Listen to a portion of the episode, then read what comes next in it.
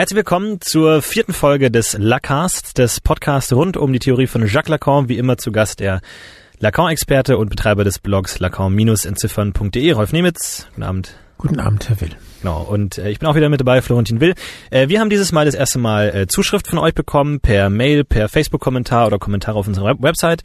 Und wir wollen jetzt am Anfang der Folge erstmal auf ein paar ähm, eingehen, bevor wir uns dann dem eigentlichen Thema der heutigen Folge widmen. Ähm, Linus hat uns eine Mail geschrieben, die erste Frage, die er gestellt hat, wie es äh, zu dem Podcast kam. Dazu kann ich vielleicht ein bisschen was sagen. Mhm. Ich habe vor langer, langer Zeit, vor einigen Jahren äh, Philosophie studiert und bin da auf den äh, slowenischen Philosophen Slavoj Žižek gestoßen, habe mir auch in äh, großem Eifer viele Bücher gekauft und die auch verschlungen, aber habe nach einiger Zeit gemerkt, dass ich sie nicht sehr gut verstanden habe, weil mir so ein bisschen das Fundament gefehlt hat, das Theoretische. Und jetzt, nachdem ich mein äh, Studium äh, abgebrochen habe, und so ein bisschen äh, was anderes gemacht habe, bin ich da so ein bisschen wieder zurückgekehrt und dachte mir, okay, ich muss von vorne anfangen, ich brauche die Grundlagen und Zizek bezieht sich eben sehr oft auf Lacan und da wollte ich mir eben ein festes Fundament bauen und äh, da ich ein sehr fauler Mensch bin, brauche ich da auch etwas mehr Motivation und dachte mir, ich kann da zwei Leidenschaften ähm, die Philosophie, Schrägstrich Psychoanalyse beziehungsweise generell Theorie und das Podcasten verbinden, um da irgendwie langfristig Motivation zu schöpfen. Und so ist dann die Idee zum Podcast entstanden. Und dann habe ich eben auch den Blog gefunden von Herrn Nemitz, äh, lacan-entziffern.de und habe ihn dann einfach mal auf Gl gut Glück angeschrieben, ob er denn äh, wahnwitzigerweise Lust hätte zu seinem Projekt. Und er hat äh, positiv geantwortet. Und so ist das Ganze dann entstanden. Er hat auch ähm, so ein bisschen angemerkt, warum wir direkt eingestiegen sind in die ersten Fragen und das Ganze nicht so ein bisschen äh, eingeordnet haben. Also das haben wir bewusst gemacht, dass wir eben direkt eingestiegen sind, weil ich persönlich finde es immer ein bisschen kompliziert, wenn man über einen Denker etwas wissen will und das Erste, was man hört, sind die Namen von ganz vielen anderen Denkern, die irgendwas mit damit zu tun haben und dann irgendwo zeitlich einordnen. Deswegen fand es ich interessant, direkt in die Theorie einzusteigen und wer da ja mehr dazu wissen möchte, wann das jetzt alles genau war, in welchem Jahr, kann sich dazu weit informieren. Da kann man natürlich auch auf den weiterführenden Links, die wir zu jeder Folge präsentieren, dann immer noch mehr darüber erfahren. Deswegen war das ganz bewusst. Aber wenn es irgendwann mal vielleicht relevant wird, dann können wir da vielleicht auch mal drauf eingehen. Hinzu kommt, dass mir die Frage des biografischen Hintergrunds, das war die Frage, die da gestellt wurde, dass mir die Frage nicht besonders liegt. Mich persönlich interessiert das nicht so schrecklich. Und mich interessieren mehr die Begriffe, wie sie funktionieren. Genau, eine Frage zu konkreten Begriffen hat äh, Sven gestellt äh, mit einem Kommentar und zwar stellt er die Frage. Äh, ich hätte eine Frage an Herrn Nemitz und zu Lacan. Die Ebene des Symbolischen und des Realen kann ich mir vorstellen. Die Ebene des Imaginären entzieht sich noch meiner Vorstellung. Genau hierzu meine konkrete Frage. Gehören Vorstellungen von Ideen, Ideologien, Konzepten und Personen ebenfalls zum Imaginären? Ich denke hier an den psychoanalytischen Begriff innere Repräsentanten, die sich, soweit ich sie verstanden habe, vor allem auf Personen als äußere Objekte beziehen, aber auch auf andere Objekte, Ideen, Geld, Cola, Spaghetti, Aliens, was auch immer, spiegeln. Ist Lacans Imaginäres der Ort, an dem die inneren, inneren Repräsentanten zu finden sind. Vorbemerkung, der Begriff innere Repräsentanten ist kein Begriff der Psychoanalyse, sondern ein Begriff der Kognitionspsychologie und der Neurobiologie. Äh, der Neurowissenschaften, nicht der Neurobiologie, der Neurowissenschaften. Das erstmal zur Klarstellung. Ist das Imaginäre das Reich der Vorstellungen? Um es etwas zu einfach zu beantworten, nein. Der Grundgedanke in Bezug auf das Imaginäre ist, es gibt Objekte, die von außen auf mich einwirken. Es gibt Kollegen, zu denen ich in eine Rivalitätsposition gerate. Das ist die imaginäre Beziehung. Dabei spielen Vorstellungen durchaus eine Rolle. Ohne das geht's nicht. Wenn es keine Vorstellungen gäbe an dieser Stelle, gäbe es auch diese imaginäre Beziehung nicht. Aber das ist nicht der Grundgedanke. Äh, eine weitere Frage hat uns erreicht von Mechthild, die hat eine Mail geschrieben und die schreibt folgendes. Ich interpretiere ihre Bemerkungen dahingehend, dass das Begehren einen unbewussten, der Sprache nicht mehr zugänglichen Inhalt hat wobei meine Frage sich auf den Aspekt Inhalt bezieht. Nach meinen bisherigen Vorstellungen wäre dem Begehren gar kein Inhalt beizumessen, sondern es wäre ein konstitutiver Bestandteil des Lebens als solchem. Und zwar deshalb, weil Ganzheit nicht einholbar ist. Das Leben als solches ist Mangel und Differenz, weil es nur sprachlich erfasst werden kann und Sprache Differenzen schafft. Das Begehren habe ich bislang mehr als ein phänomenologisches Thema und in diesem Sinne eben als generell inhaltsleer aufgefasst. Aus ihren Formulierungen aber, das Begehren sei auf etwas bezogen, was der Sprache nicht zugänglich ist, entnehme ich aber einen Hinweis auf inhaltlich Konkretisierbares. Ja, das ist eine sehr komplizierte, sehr interessante Frage. Als erstes möchte ich dazu anmerken, dass das Begehren, über das ich spreche hier, das Begehren im Sinne von Lacan ist. Lacan hat diesen Begriff nicht erfunden. Er verwendet ihn auf seine Weise. Und dieser Begriff hat drei Ahnherren. An der ersten Stelle der Genealogie steht Hegel. Der spricht von Begierde. Und dann gibt es einen russischen Philosophen, der in Paris in den 30er Jahren des vorigen Jahrhunderts Vorlesungen über Hegel hält. Der heißt Kojève, Alexandre Kojève. Und der übersetzt Hegels Begierde mit dem französischen Wort Désir, was man heute mit Begehren meist übersetzt. Und in dieser Vorlesung sitzen eine Menge Leute, die später sehr berühmt wurden, unter anderem Lacan. Dort sitzt auch Sartre. Dort sitzt auch Levinas, falls jemand das kennt. Und viele andere, äh, also im Grunde die zukünftigen Großintellektuellen Frankreichs sitzen dort. Und Sartre ist der Erste, der diesen Begriff Désir aufgreift, Begehren, in das Sein und das Nichts von 1943. Und was ist für Sartre das Begehren? Das ist, sagt er, Seinsmangel. Also, dass man wesentlich dadurch gekennzeichnet ist, dass einem etwas fehlt, könnte man vielleicht sagen.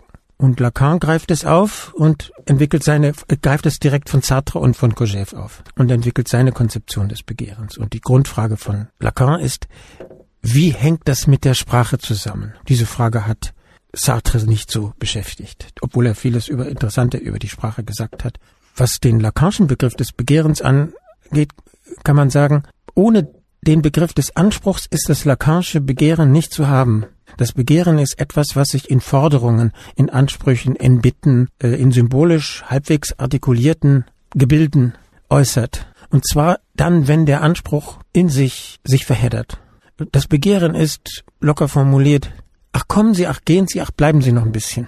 Das ist das Begehren. Das heißt eine Reihe von sich ausschließenden Ansprüchen, wo man sich fragt, was will sie denn? Dass ich komme, dass ich gehe, dass ich bleibe? Das ist die erste Spezifik des Lacanischen, des Lacanischen Begehrens. Das zweite ist, das Begehren stützt sich auf etwas, darüber habe ich hier noch nicht gesprochen. Und das nennt Lacan das Phantasma.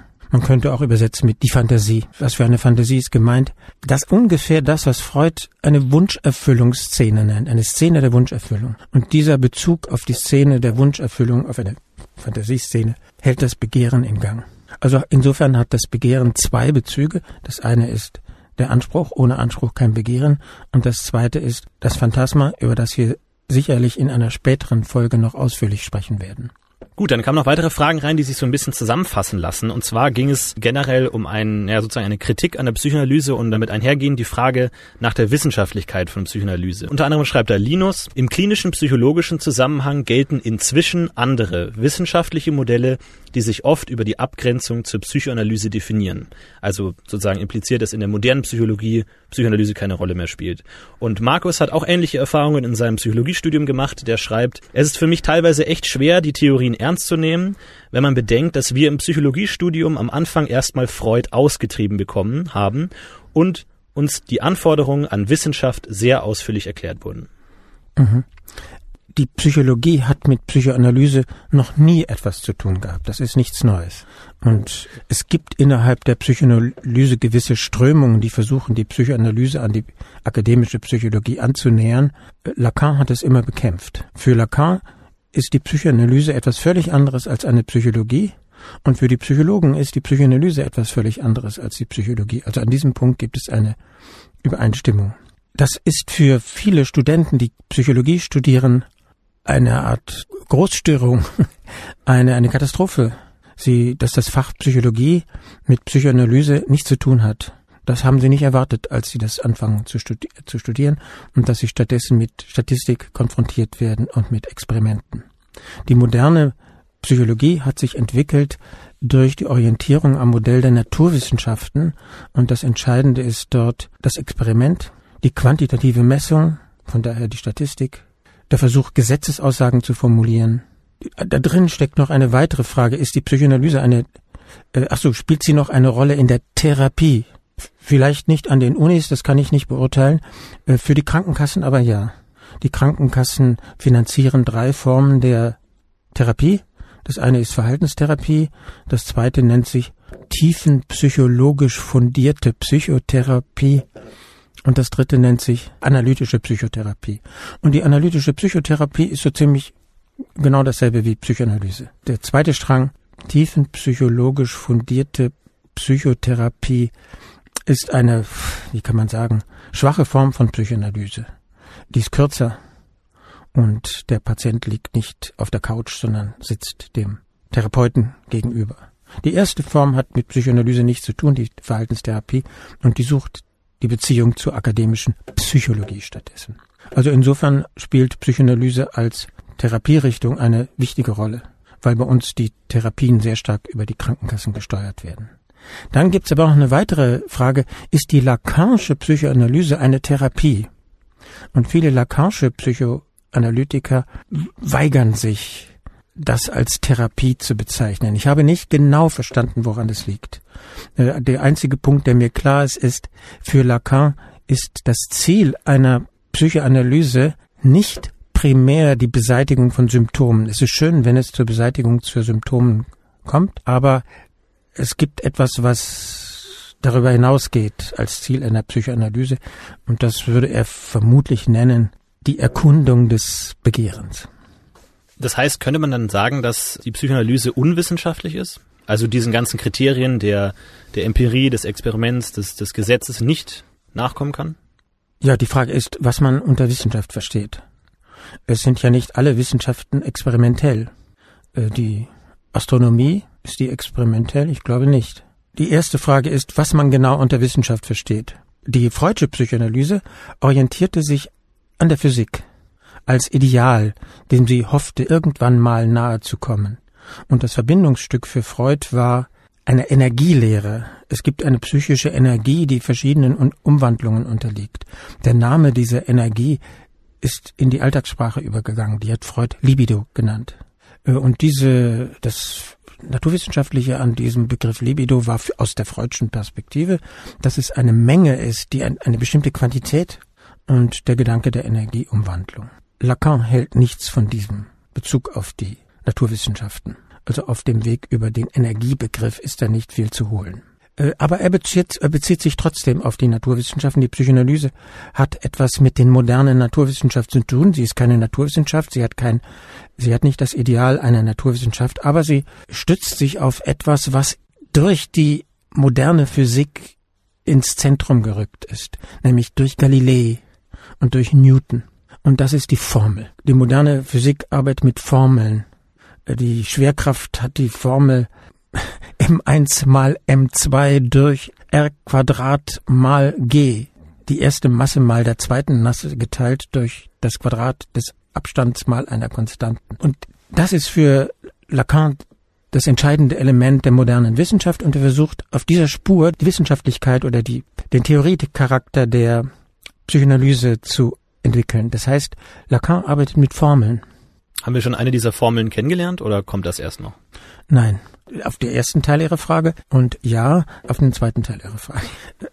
Noch ein äh, Punkt zur Frage des Verhältnisses von äh, Psychoanalyse und Wissenschaft. Es gibt kaum ein Thema, was Lacan so intensiv beschäftigt hat, wie das Frage der, des Verhältnisses der Psychoanalyse zur Wissenschaft. Äh, darüber äußert sie sich in jedem Seminar ausführlich, in fast jedem Aufsatz. Ich, ich, glaube nicht, dass es einen Psychoanalytiker gibt, der sich so intensiv mit dieser Frage auseinandergesetzt hat. Wer sich also dafür interessiert, wird bei Lacan sehr, sehr fündig. Gut, also wenn ihr weitere Fragen habt, dann könnt ihr uns die immer äh, stellen, entweder auf Facebook oder an äh, per Mail an mail@lacast.de und dann können wir darauf eingehen, wenn es passt.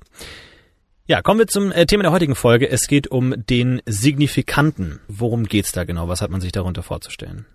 Ganz locker formuliert und ein bisschen falsch, aber in erster Annäherung brauchbar. Signifikanten, damit ist gemeint, die Lautseite der Sprache.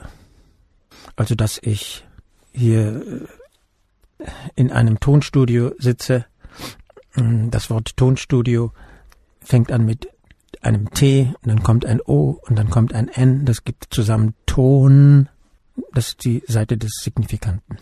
Und dieses Wort Ton hat Bedeutungen. Der Begriff signifikant hat einen Gegenbegriff, der ist von vornherein ein Begriffspaar und der Gegenbegriff ist Signifikat und Signifikat meint Bedeutung. Die Sprache hat also zwei Hauptaspekte. Das eine ist, das sind Lautfolgen und das zweite ist die Bedeutung. Die Lautfolgen haben Bedeutungen.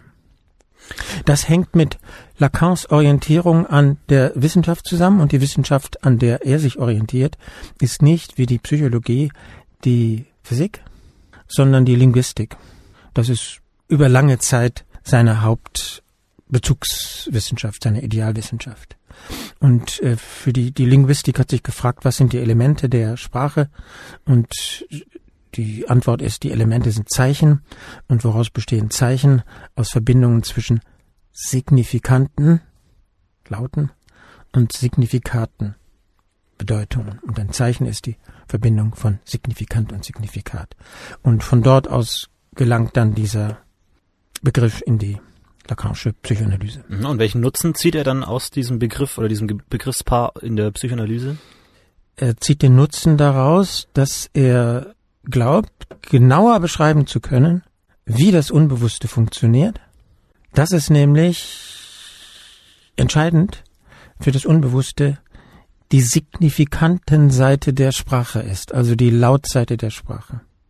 Aber bevor ich dazu komme, sage ich vielleicht noch was zu dem linguistischen Begriff mhm. signifikant und signifikat. Der ist ja in erster Annäherung ein bisschen schwierig schon, weil es schwer ist, die beiden Wörter auseinanderzuhalten, signifikant und signifikat. Man muss also das erstmal fünfmal vergessen haben, bis einem das geläufig ist, dass signifikant die Lautseite ist und signifikat die Bedeutungsseite ist. Ähm, als Hintergrundinformation ist auch noch interessant, dass dann vor Lacan versucht worden ist, diesen Begriffsapparat der Linguistik auf nicht sprachliche Gegenstände anzuwenden. Und der Theoretiker, der das praktiziert hat, war Claude Lévi-Strauss.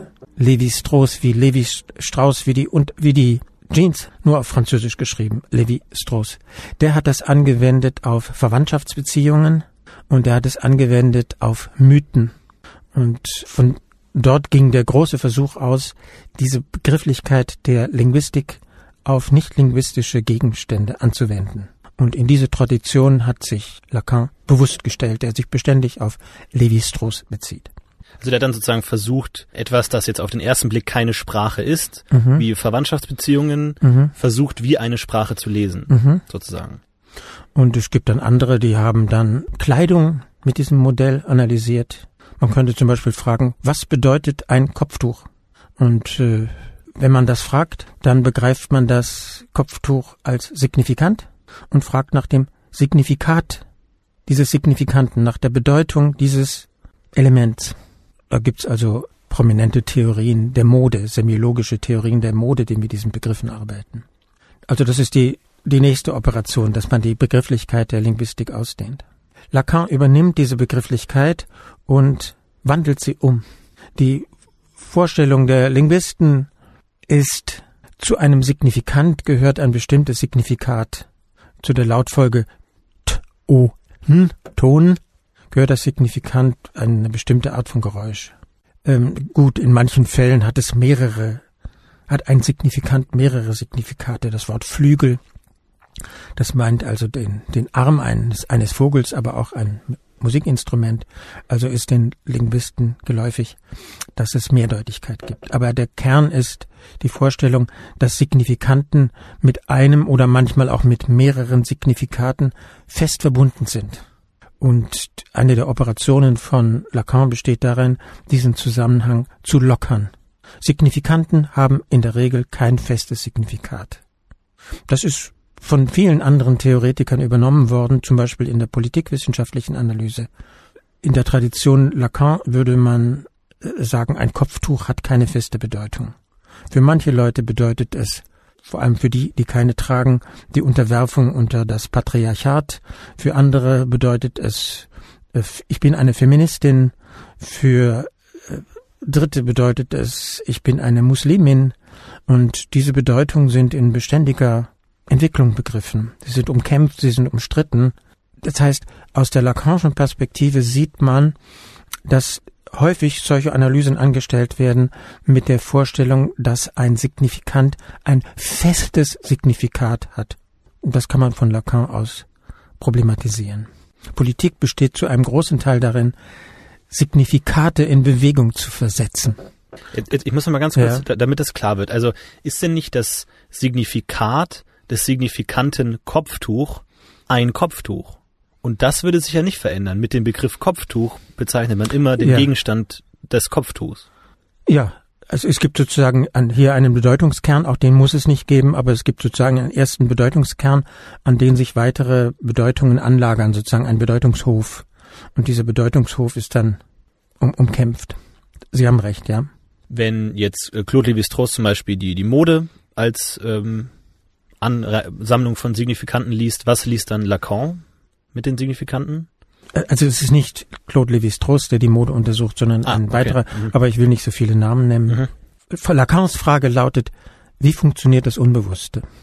Und die Idee ist, es besteht aus Signifikanten.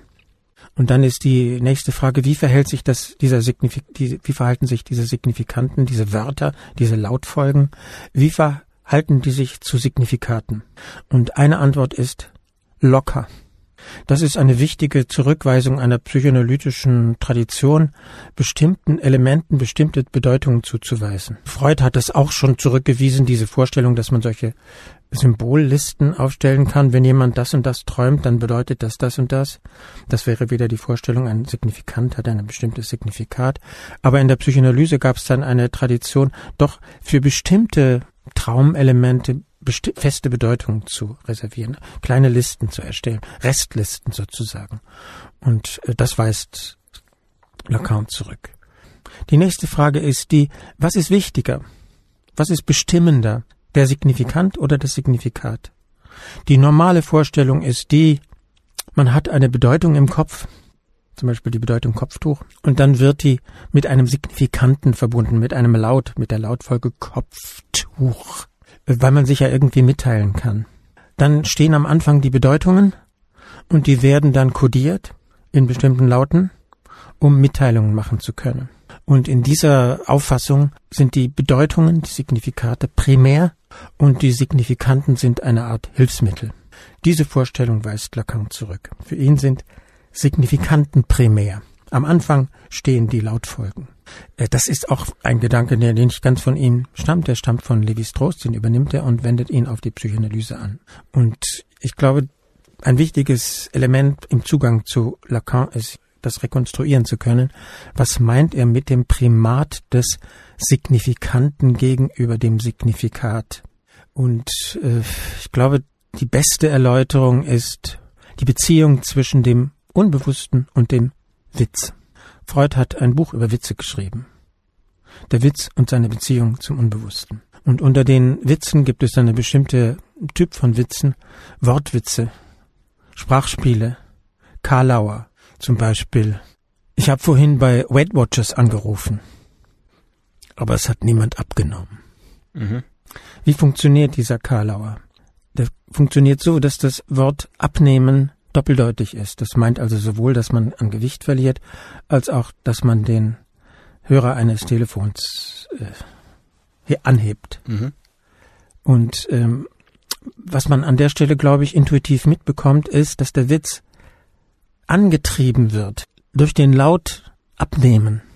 Der Laut abnehmen bestimmt die Dynamik des Witzes dass er verschiedene Bedeutungen hat. Und ich glaube, das gibt einen guten Eindruck von dem, was Lacan sich unter dem Primat des Signifikanten vorstellt. Das Unbewusste funktioniert sozusagen wie ein riesiger Karlauer. Die, die Elemente, aus denen das besteht, werden durch solche, im Kern werden durch solche Mehrdeutigkeiten zusammengehalten. Lacans Grundideen zum Signifikanten sind, die Beziehung zum Signifikat ist sehr locker, das kann sich dauernd wandeln und der Signifikant hat was Determinierendes, was Bestimmendes, der hält Prozesse in Gang. Dafür hatten wir auch schon ein Beispiel. Ne, Sie hatten erwähnt, ähm, diese Verbindung zwischen einem Glanz auf der Nase und dem Glance at the Nose, wo also die Verbindung auch nur rein auf signifikanten Ebene stattfindet. Der Wort, die Worte klingen ähnlich, aber vom Signifikat her eigentlich überhaupt keine Verbindung besteht. aber dem Un Unbewussten ist sozusagen die signifikanten Ebene wichtiger. Ja, und dieser Wortwitz, Glance at the Nose und äh, Blick, Glanz auf der Nase, vielleicht nicht mal Glanz, es war nur ein Glanz, aus dem wurde dann der Glanz auf der Nase. Und das ist in dem Falle geht es um Fetischismus, um sexuellen Fetischismus. Das heißt, für diese Person ist die Tatsache, dass Sexualpartnerin, dass seine Sexualpartnerin einen Glanz auf der Nase hat, eine unbedingte Bedingung, dafür in sexuelle Erregung geraten zu können. Und da sieht man vielleicht ein bisschen was Primat des Signifikanten sein könnte. Aber natürlich fragen, fragt man sich dann, oder fragen Sie sich äh, wahrscheinlich, was bedeutet das jetzt für die Durchführung einer Psychoanalyse? Ich bin kein Psychoanalytiker und kann also jetzt immer nur referieren, was ich gelesen habe dazu. Die Hauptidee ist, Psychoanalysen sollten nicht so durchgeführt werden, wie sie traditionell durchgeführt werden. Normalerweise liegt in Psychoanalysen der Primat auf der Bedeutung der Psychoanalytiker interpretiert, das weiß jeder, und äh, er interpretiert, das heißt, er liefert eine Bedeutung, ein Signifikat. Aus der Lacanischen Perspektive ist das ein technisch falsches Vorgehen. Er meint, durch dieses Liefern von Signifikaten, das bedeutet, dass sie, was weiß auch, äh, irgendein Problem mit ihrer Mutter, ihrem Vater, ihrer Schwester oder sonst was haben, dass sie, ähm, hierdurch wird das Symptom verfestigt. Das ist die Grundidee. Stattdessen sollte die Psychoanalyse an den Signifikanten ansetzen und die Signifikanten herausarbeiten. Und die Frage ist, was das, was man sich darunter vorzustellen hat. Dazu gibt es einen interessanten Bericht von einem Schüler von Lacan, der heißt Serge Leclerc. Der hat das besonders prägnant herausgearbeitet. Lacan äußert sich immer sehr zurückhaltend äh, in Bezug auf praktische Fragen der Psychoanalyse, aber Leclerc hat das sehr ausführlich dargelegt. Und da geht es um einen Traum, in dem ein Einhorn eine Rolle spielt. Ein Einhorn heißt im Französischen Licorne, L-I-C-O-R-N-E, Licorne, der Traum vom Einhorn. Und dann, der Patient erzählt den Traum, dann äh, tut er das, was Patienten in, in einer Analyse tun. Er assoziiert frei. Er sagt, was ihm dazu einfällt. Und das Erste, was ihm dazu einfällt, ist Liliane. Und Liliane ist eine gute Freundin der Familie, eine erwachsene Frau, die er Lili nannte.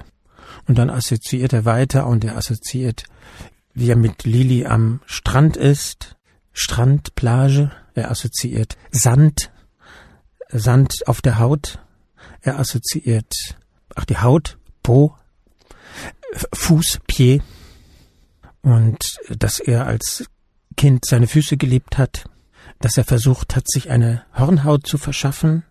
Hornhaut, Horn, das heißt Korne. Und in dieser Assoziationskette ist das erste Element Lili und das letzte Element Korne. Und wenn man das zusammensetzt, bekommt man Likorn. Das ist das Einhorn. Also man kann jetzt mit dieser Kette ganz unterschiedlich umgehen. Und man kann zeigen, wie dort die Verwicklung in die Beziehung zur Mutter eine entscheidende Rolle spielt, wie er einerseits wünscht, von der Mutter umhätschelt zu werden, wie ihn das andererseits bedroht, wie er versucht, dieser Bedrohung zu entkommen durch die Beziehung zu Lili, der äh, anderen Frau, Kastrationsangst und so weiter und so weiter. Ein lakanianischer Psychoanalytiker, das führt also Leclerc in diesem Text vor, der stellt diese Wörter erst einmal heraus. Lili, ach, Durst noch, Durst spielt noch eine große Rolle, äh, weil Lili hatte ihn immer genannt, äh, diesen Patienten, Philipp heißt der Patient, Philipp, ich hab Durst weil er, er ist drei Jahre alt, spielt also im Alter von drei Jahren und er sagt beständig, ich habe Durst, ich habe Durst, ich habe Durst. Und diese Liliane, von ihm Lili genannt, verpasst ihm diesen Spitznamen. Du bist Philipp, ich hab Durst. Und von dort aus kommt man zum Begehren, Durst haben. Okay, gut, also ein lakanianischer Psychoanalytiker würde jetzt diese sprachlichen Elemente festhalten. Lili, Durst, Strand, Sand, Fuß, Haut, Horn. Das ist die erste Operation. Und sie nicht durch eine Bedeutung einzuordnen versuchen. Das ist der erste Schritt. Wie macht das? Zum Beispiel nach dem, was ich weiß, indem die betont werden, indem sie wiederholt werden, das Wort Horn wiederholt wird. Oder indem die Sitzung unterbrochen wird an der Stelle, wo das Wort Horn fällt, könnte man die Sitzung unterbrechen. Die, die Lacan arbeitete mit variablen äh, Sitzungsdauern. Und wenn ein entscheidendes Wort fiel, beendet er die Sitzung und sagte so bis nächsten Donnerstag. Und äh, das wären Techniken, diese Signifikanten zu akzentuieren, zu betonen, also Wiederholungen. Äh, die Lacanische Psychoanalyse geht dann aber noch weiter und die versucht, das zeigt äh, Leclerc in diesem Fall, in die Richtung auf eine sinnlose Lautfolge zu kommen. In diesem Falle ist es so, dass der Patient Philipp äh, aus dem Einhorn, der Träumer des Einhorntraums, der hat sich als Kind einen Geheimnamen gegeben. Den nan er nannte sich Purgli. Dieses Wort Purgli hat keine Bedeutung. Das ist ein Signifikant, dass in dem verschiedene Bedeutungen zusammenlaufen. Zum Beispiel das Po von Haut, Po, Por. Aber auch pauvre Philippe, armer Philippe, wie er angeredet worden ist. Und zum Schluss haben wir wieder das Li, Purgli von Liliane, die offenbar wichtig. Und in der Mitte haben wir Je. Und Je heißt ich. Ähm, das heißt, ein strukturierendes Element für das Unbewusste ist demnach eine solche signifikanten Folge, Burjli, in der verschiedene Ketten zusammenlaufen. Und das wäre etwas, was in einer lacanianischen Analyse herauszuarbeiten versucht wird. Man zielt also auf die Herausarbeitung determinierender Signifikanten und weniger auf die Deutung.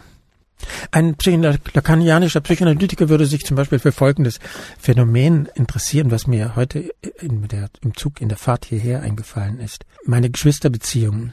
Und äh, die kann man ja auf tausend Weisen deuten. Ich heiße Rolf mit Vornamen. Meine ältere Schwester heißt Hannelore. In Hannelore steckt die Lautfolge OR drin. In meiner Zwillingsschwester, die heißt Doris, da steckt ebenfalls OR drin. Die beiden Mädchen haben also OR bekommen Doris und Hannelore. Der Junge hat Ro bekommen, die umgekehrte Folge. Ich habe nicht die geringste Ahnung, ob das eine Rolle spielt für mein Unbewusstes, aber das wären Phänomene, die für die lacanianische Psychoanalytiker sich interessieren würden. Die würden sozusagen genau hinhören darauf, ob diese solche sinnlosen Lautfolgen eine Rolle spielen. Auf jeden Fall würden sie vermuten, wahrscheinlich, dass für meine Eltern diese Lautfolge absolut wichtig war. Wie kommt es, dass sie ihre Kinder so benannt haben, dass das Ro und das Or darin so wichtig ist? Ist im Rahmen der Lacanischen Psychoanalyse eine vollkommen sinnvolle Frage. Das heißt, das Unbewusste besteht aus Signifikanten ohne Signifikat. Nein, das kann man nicht sagen. Es besteht aus Signifikanten, die die Signifikate strukturieren, die Signifikate an sich ziehen. So vielleicht eher.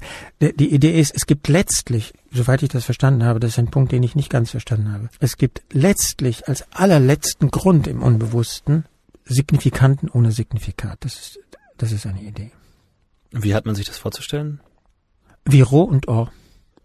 Wobei das in meinem Fall sozusagen rein spekulativ ist. Dass also das, was mich determiniert, könnte sein, diese Lautfolge Roh und Or. Ich komme deswegen drauf, weil Leclerc in seinem Bericht über den Einhorntraum feststellt, dass für diesen kleinen Philipp, äh, der, nicht für den kleinen Philipp, das für Philipp, der ja sein Patient ist, dass für den dieses Or eine große Rolle spielt und das hat mich darüber hat mich dazu gebracht, darüber nachzudenken. Wie kommt es eigentlich, dass auch bei mir dieses Ohr eine Rolle spielt? Aber das heißt, man könnte sich vorstellen, dass im Unbewussten dann dieses Ohr dann zum Beispiel eine Verbindung schlägt zu dem Ohr, zu dem Körperteil und das dann zum Beispiel in einem Traum auftaucht und Absolut. man so dann wieder rückwirkend auf die Schliche kommt zu diesem ursprünglichen Signifikanten, der kein Signifikat hat. Tolle Idee, ja. Äh, genau, auf sowas würde man achten. Aber das muss natürlich dann durch die Assoziationen bestätigt werden. Äh, man kann das nicht von außen behaupten, ohne dass es Assoziationen, Geschichten gibt, die dazu, äh, Assoziationen gibt dazu. Das heißt, das Ohr muss sich hartnäckig zeigen in dem, was ein Patient sagt. Und das, nun ist es solide. Danke für diesen Hinweis. Ich habe die ganze Zeit im Zug überlegt, was könnte man mir der Übergang sein vom, äh, was könnte diese determinierende Kraft des OR sein. Und ich bin nicht auf das Wort Ohr gekommen, was ja auch schon wieder etwas heißen mhm. kann. Denn das Unbewusstsein ist ein Verdrängungsapparat. Das heißt, die Zusammenhänge sind erst einmal versperrt. Und Sie haben jetzt auch davon gesprochen, dass es sich im hartnäckig immer wieder wiederholt. Das ist ja eine Eigenschaft, die wir vom Realen gelernt haben. Gibt es da eine Verbindung? Äh, das Reale ist das, was die Wiederholung antreibt, aber das Reale ist nicht das, was wiederholt wird. Wie verhalten sich diese Signifikanten zum Realen? Das ist für mich eine der Fragen, an denen ich bastle, die ich nicht klar beantworten kann. Zunächst aber gehören die Signifikanten äh, zum Symbolischen. Weil sie sprachliche Elemente sind. Weil sie sprachliche Elemente ja. sind. Sie haben vorhin den Begriff des Symptoms gebraucht. Gibt es da eine Verbindung zwischen Symptom und Signifikant? Ja, äh, wenn jemand in eine Psychoanalyse kommt, dann geht er davon aus, heutzutage, weil Freud Theorie, jeder weiß, dass es sowas, sowas gibt, ähm, dann geht er davon aus, dass das Symptom gedeutet werden kann. Und äh, das heißt, er betrachtet sein Symptom als Signifikanten. Als etwas, was eine Bedeutung hat, die ihm nicht bekannt ist, die aber aufgedeckt werden kann. Und was dann bei einer psychoanalytischen Kur, wie die Lacanianer sagen, herauskommt, wäre in einer traditionellen, nicht lakanianischen Kur die Bedeutung, was dahinter steckt. Und in der lakanianischen Kur sind es weitere Signifikanten, Signifikantennetze oder Signifikantenketten. Aber jetzt ist ja ein Symptom oft nicht einem konkreten Wort zugeschrieben. Oder also angenommen, ich gehe jetzt in eine psychoanalytische Kur, weil ich nicht schlafen kann zum Beispiel. Kann man dann davon ausgehen, dass dann das konkrete Wort Schlaf irgendwo dranhängt oder wach oder muss man das erst herausfinden? Das muss man erst herausfinden. Das kann man ich zum Beispiel habe eine Schlaf, ein Schlafsymptom, dass ich nie vor zwölf ins Bett gehe. Äh, das ist, hat sich so eingeschliffen, dass ich das schon gar nicht mehr als Symptom wahrnehme. Aber es ist mir unbehaglich, früher ins Bett zu gehen, auch wenn es vernünftig wäre, früher ins Bett zu gehen. Die zwölf muss abgewartet werden. Und mir ist so viel klar, zwölf ist die Geisterstunde. Das heißt, im Hintergrund lauert eine Angst vor Gespenstern. Und das muss erst vorbei sein. Und früher bekam ich vor zwölf Angst und wurde, kriegte leichte Asthmaanfälle, die erst nach zwölf aufhörten. ähm, das hat sich gelegt. Aber es ist geblieben. Vor zwölf gehst du nicht ins Bett. Das heißt, da im Hintergrund sind solche Geschichten. Es ist nicht das Wort Nacht, aber das ist das Wort Gespenst. Und ich weiß nicht, welche Rolle dieses Wort Gespenst spielt, aber ich weiß, dass ich als Kind wahnsinnige Angst hatte vor Gespenstern, vor einem bestimmten Gespenst, das am Fenster auftaucht. Da hatte ich eine Geschichte gelesen, dass plötzlich von draußen ein Gespenst in das Zimmer glotzt. Und dieses Gespenst hat mich wahrscheinlich verfolgt. Was ist daran die Lautseite? Das kann ich nicht so genau sagen. Aber es ist nicht das Wort Nacht, es ist eher das Wort Gespenst. Vielleicht auch das Ohr, kommt mir jetzt der Gedanke, dass es so leise ist nachts, dass man nichts hört. Oder dass man was hört. Mhm. Etwas Unheimliches vom Schlafzimmer der Eltern vielleicht, ich weiß es nicht. Habe nicht solche Erinnerungen.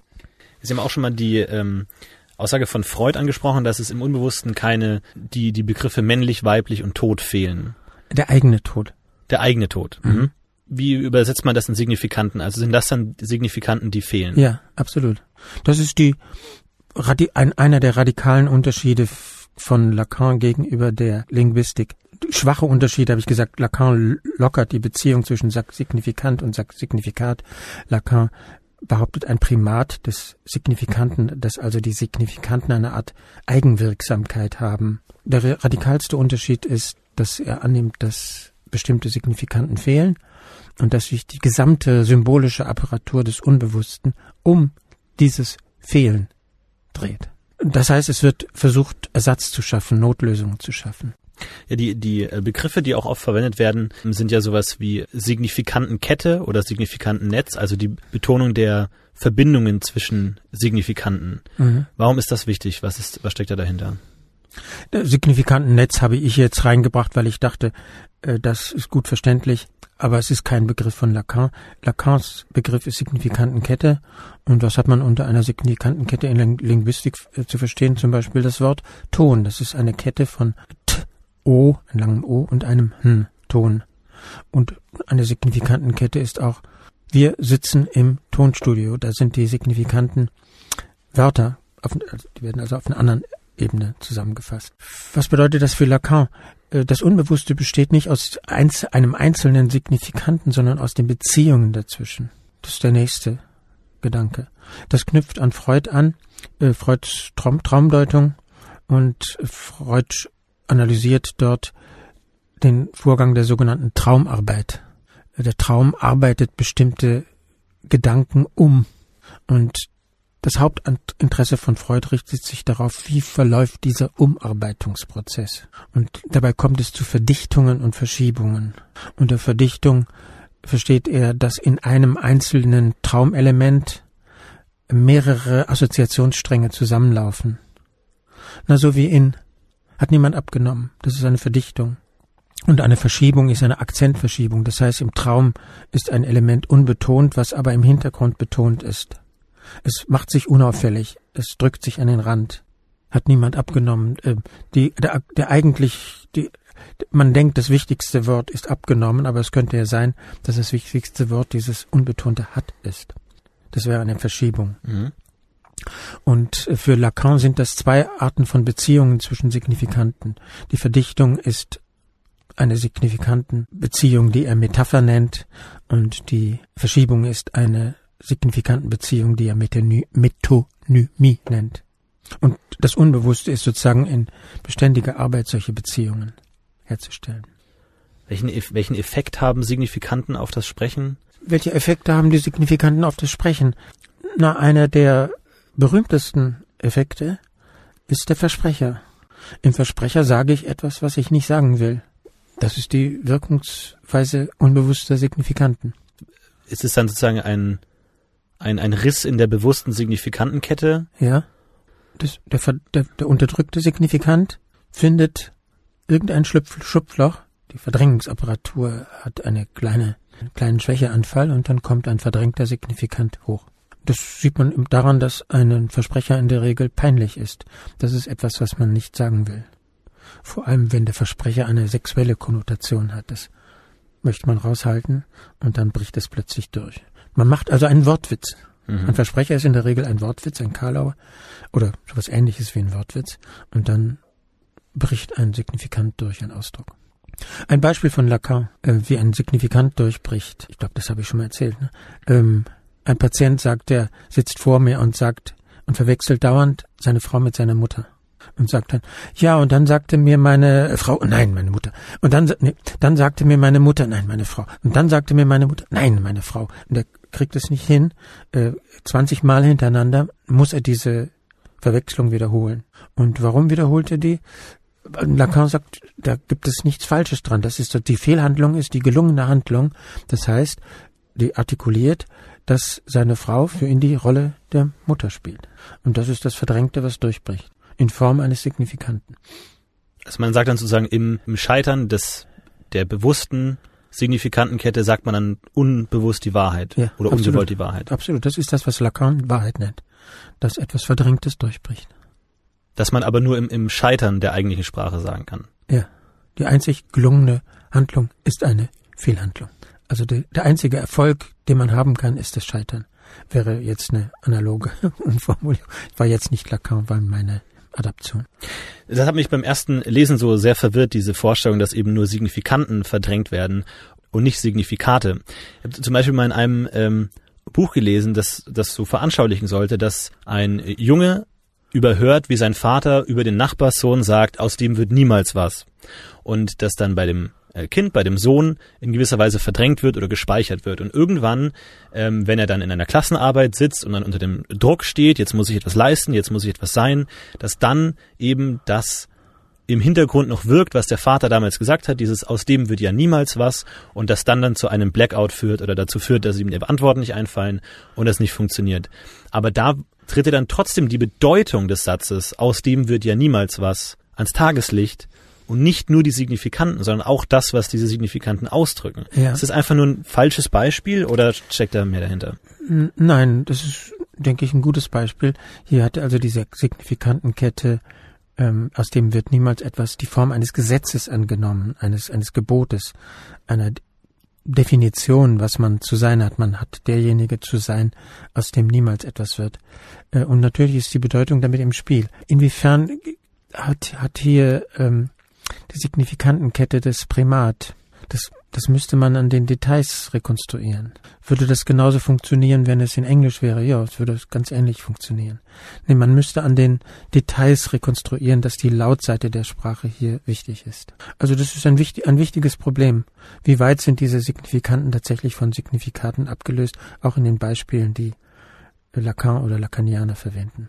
Kann man das zusammenbringen mit dem, mit dem Begriff des Traumas? Also, dass wenn man jetzt zum Beispiel ein gewisses Trauma mit zum Beispiel einer gewissen Tierart, einer Ratte erlebt und dass durch dieses Trauma dann sozusagen der Begriff, der Signifikant Ratte im Unbewussten, ins Unbewusste verdrängt wird, inwiefern verliert er dann seine Bedeutung zur Ratte oder ist sie immer noch aktiv? Also kann man dann immer noch Angst vor Ratten haben oder inwiefern ist die Bedeutung dann nicht mehr relevant? Das ist ein gutes Beispiel. Ich hoffe, dass ich mich hinreichend erinnere, weil Freud ähm, genau diesen Fall untersucht, Angst vor Ratten, in dem der Studie über den sogenannten Rattenmann. Bemerkungen über einen Fall von Zwangsneurose heißt diese Studie. Und das ist jemand mit einer Rattenphobie. Und ähm, genau gesagt, da berichtet ein der sogenannte grausame Hauptmann, ein Hauptmann, von einer Rattenfolter. Da wird den Gefolterten da werden ihnen Ratten in den Anus geschoben. Und ähm, das, was Freud analysiert, ist, wie dieses Wort Ratte sich mit anderen Elementen, die so ähnlich klingen, verbindet. Äh, Ratten sind auch Raten. Und zwar geht es in dieser Geschichte um eine Ratenzahlung. Und die Bez das heißt, die Dynamik der Geschichte, die Dynamik des Falls ist bestimmt durch die Beziehung unter anderem zwischen Ratten und Raten und Ratenzahlung. Und das, was das verklammert, ist der Laut Rate. Und in dem Sinne sind die Signifikanten dominant. Also das bedeutet nicht, dass diese Signifikanten ihr Signifikat verlieren, denn der Patient hatte tatsächlich nicht nur Angst vor dem Wort Ratte sozusagen, sondern auch von tatsächlichen Ratten, also mhm. von dem. Signifikat des signifikanten Ratte. Er hat auch Angst vor deren Bedeutung des Wortes.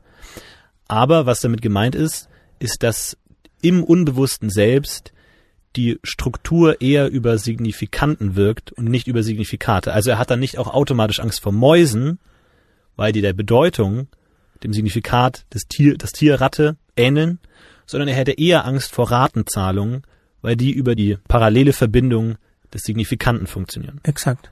Das heißt, der Psychoanalytiker könnte eher über die Wortverbindung zu anderen Worten rausfinden, was das Problem ist, jetzt mal ganz ja. äh, locker gesagt, als jetzt, wenn er analysiert, genau, hat er auch vor Mäusen Angst oder vor Vögeln oder was auch immer, sondern ja. über ähnliche Worte an die Sache rangehen. Ja. Der Analytiker muss der Spur der, der Laute folgen, der Worte und nicht der Spur der Signifikate. Die sind mit dabei, aber die, die, die haben das sehr gut beschrieben. Ich habe zum Beispiel eine äh, Mottenphobie. Habe ich das hier schon mal erwähnt? Ich habe eine Mottenphobie. Äh, das und Motten meine ich jetzt Nachtfalter und Tagfalter. Das heißt, wenn ein Tagfalter auf mich zustürzt, bricht in mir eine kleine Panik aus. Wenn ich am Tisch sitze und Messer und Gabel in der Hand habe, halte, la lasse ich alles fallen und lande unter dem Tisch, fast, fast. Oder wenn ich ein Weinglas in der Hand habe, verschütte ich das vor Schreck. Das ist nicht, das habe ich seit ich ein kleines Kind bin. Diese Phobie vor Faltern. Und es gibt dort ein sprachliches Element. Ich, ich weiß nicht, wie diese Phobie strukturiert ist. Ich weiß aber ein einziges sprachliches Element und das ist meine ältere Schwester hatte den Spitznamen Motte. Mhm. Und das wär, ist eine Spur, die man in einer Psychoanalyse verfolgen würde. Es geht ein bisschen vom Thema ab, aber ist denn denn jetzt dieser Signifikant Motte immer noch in ihrem Unbewussten, wenn sie das ja wissen und darüber sprechen können? Also es, ich, ich nehme an, es hat ja seine Wirkung nicht verloren. Das heißt, selbst wenn sie von dieser Phobie wissen und vielleicht auch von dem Herkunft wissen, stellt sich dieser Schreckeffekt trotzdem noch ein, wenn eine Motte ins Spiel kommt. Aber ist denn jetzt dieser, dieser Begriff Motte, dieser Signifikant, nicht mehr in ihren Unbewussten, weil sie ihn aussprechen können und davon wissen? Zwei kleine Enden sind nicht im Unbewussten. Also die Motte und der Spitzname meiner älteren Schwester. Aber dahinter hängt eine ganze Kette, die in meinem Unbewussten ist. Und auch die Verbindung. Und die, auch die Verbindung zwischen dem mhm. Tier Motte und ihrer Schwester. Und so in solchen Symptomen laufen immer viele Signifikantenketten zusammen, sonst würden werden die nicht so stabil.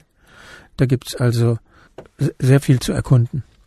Das ist eine Frage, auf die Sie immer wieder zurückkommen. Was ist das Unbewusste und wie kommt, wie kann man über das Unbewusste sprechen, wenn es doch was Bewusstes daran gibt?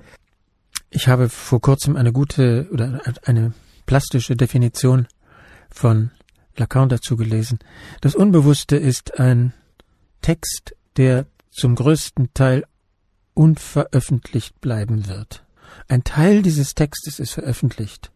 Das sind die Elemente, die mir bewusst sind, wie Motte als Nachtfalter und Motte als Spitzname meiner Schwester. Dahinter ist ein großer Teil, der unveröffentlicht ist. Wenn es nicht diese Zugänge zu bewussten Elementen gäbe, könnte man kaum was darüber sagen. Man kann spekulieren, dass das Unbewusste für das Unbewusste meiner Eltern, die signifikant, der signifikant Roh oder Or, wichtige Rolle spielte. Der ist gut versteckt. Das, das muss man schon eine Menge Lacan gelesen haben, dass man überhaupt auf diese Spur gerät, dass das etwas Wichtiges sein könnte. Mhm. Gut, dann bedanke ich mich recht herzlich beim unserem äh, wiederkehrenden Gast äh, Rolf Nemitz. Vielen Dank, dass Sie da waren. Aber gerne. Und äh, natürlich könnt ihr auch wieder äh, Fragen stellen zur aktuellen Folge oder zu vergangenen. Entweder auf unserer Facebook-Seite könnt ihr kommentieren auf unserer Website lacast.de oder ihr schreibt uns eine Mail an mail@lacast.de und dann können wir in der nächsten Folge auch wieder darauf eingehen. Bis zum nächsten Mal. Macht's gut. Tschüss. Tschüss.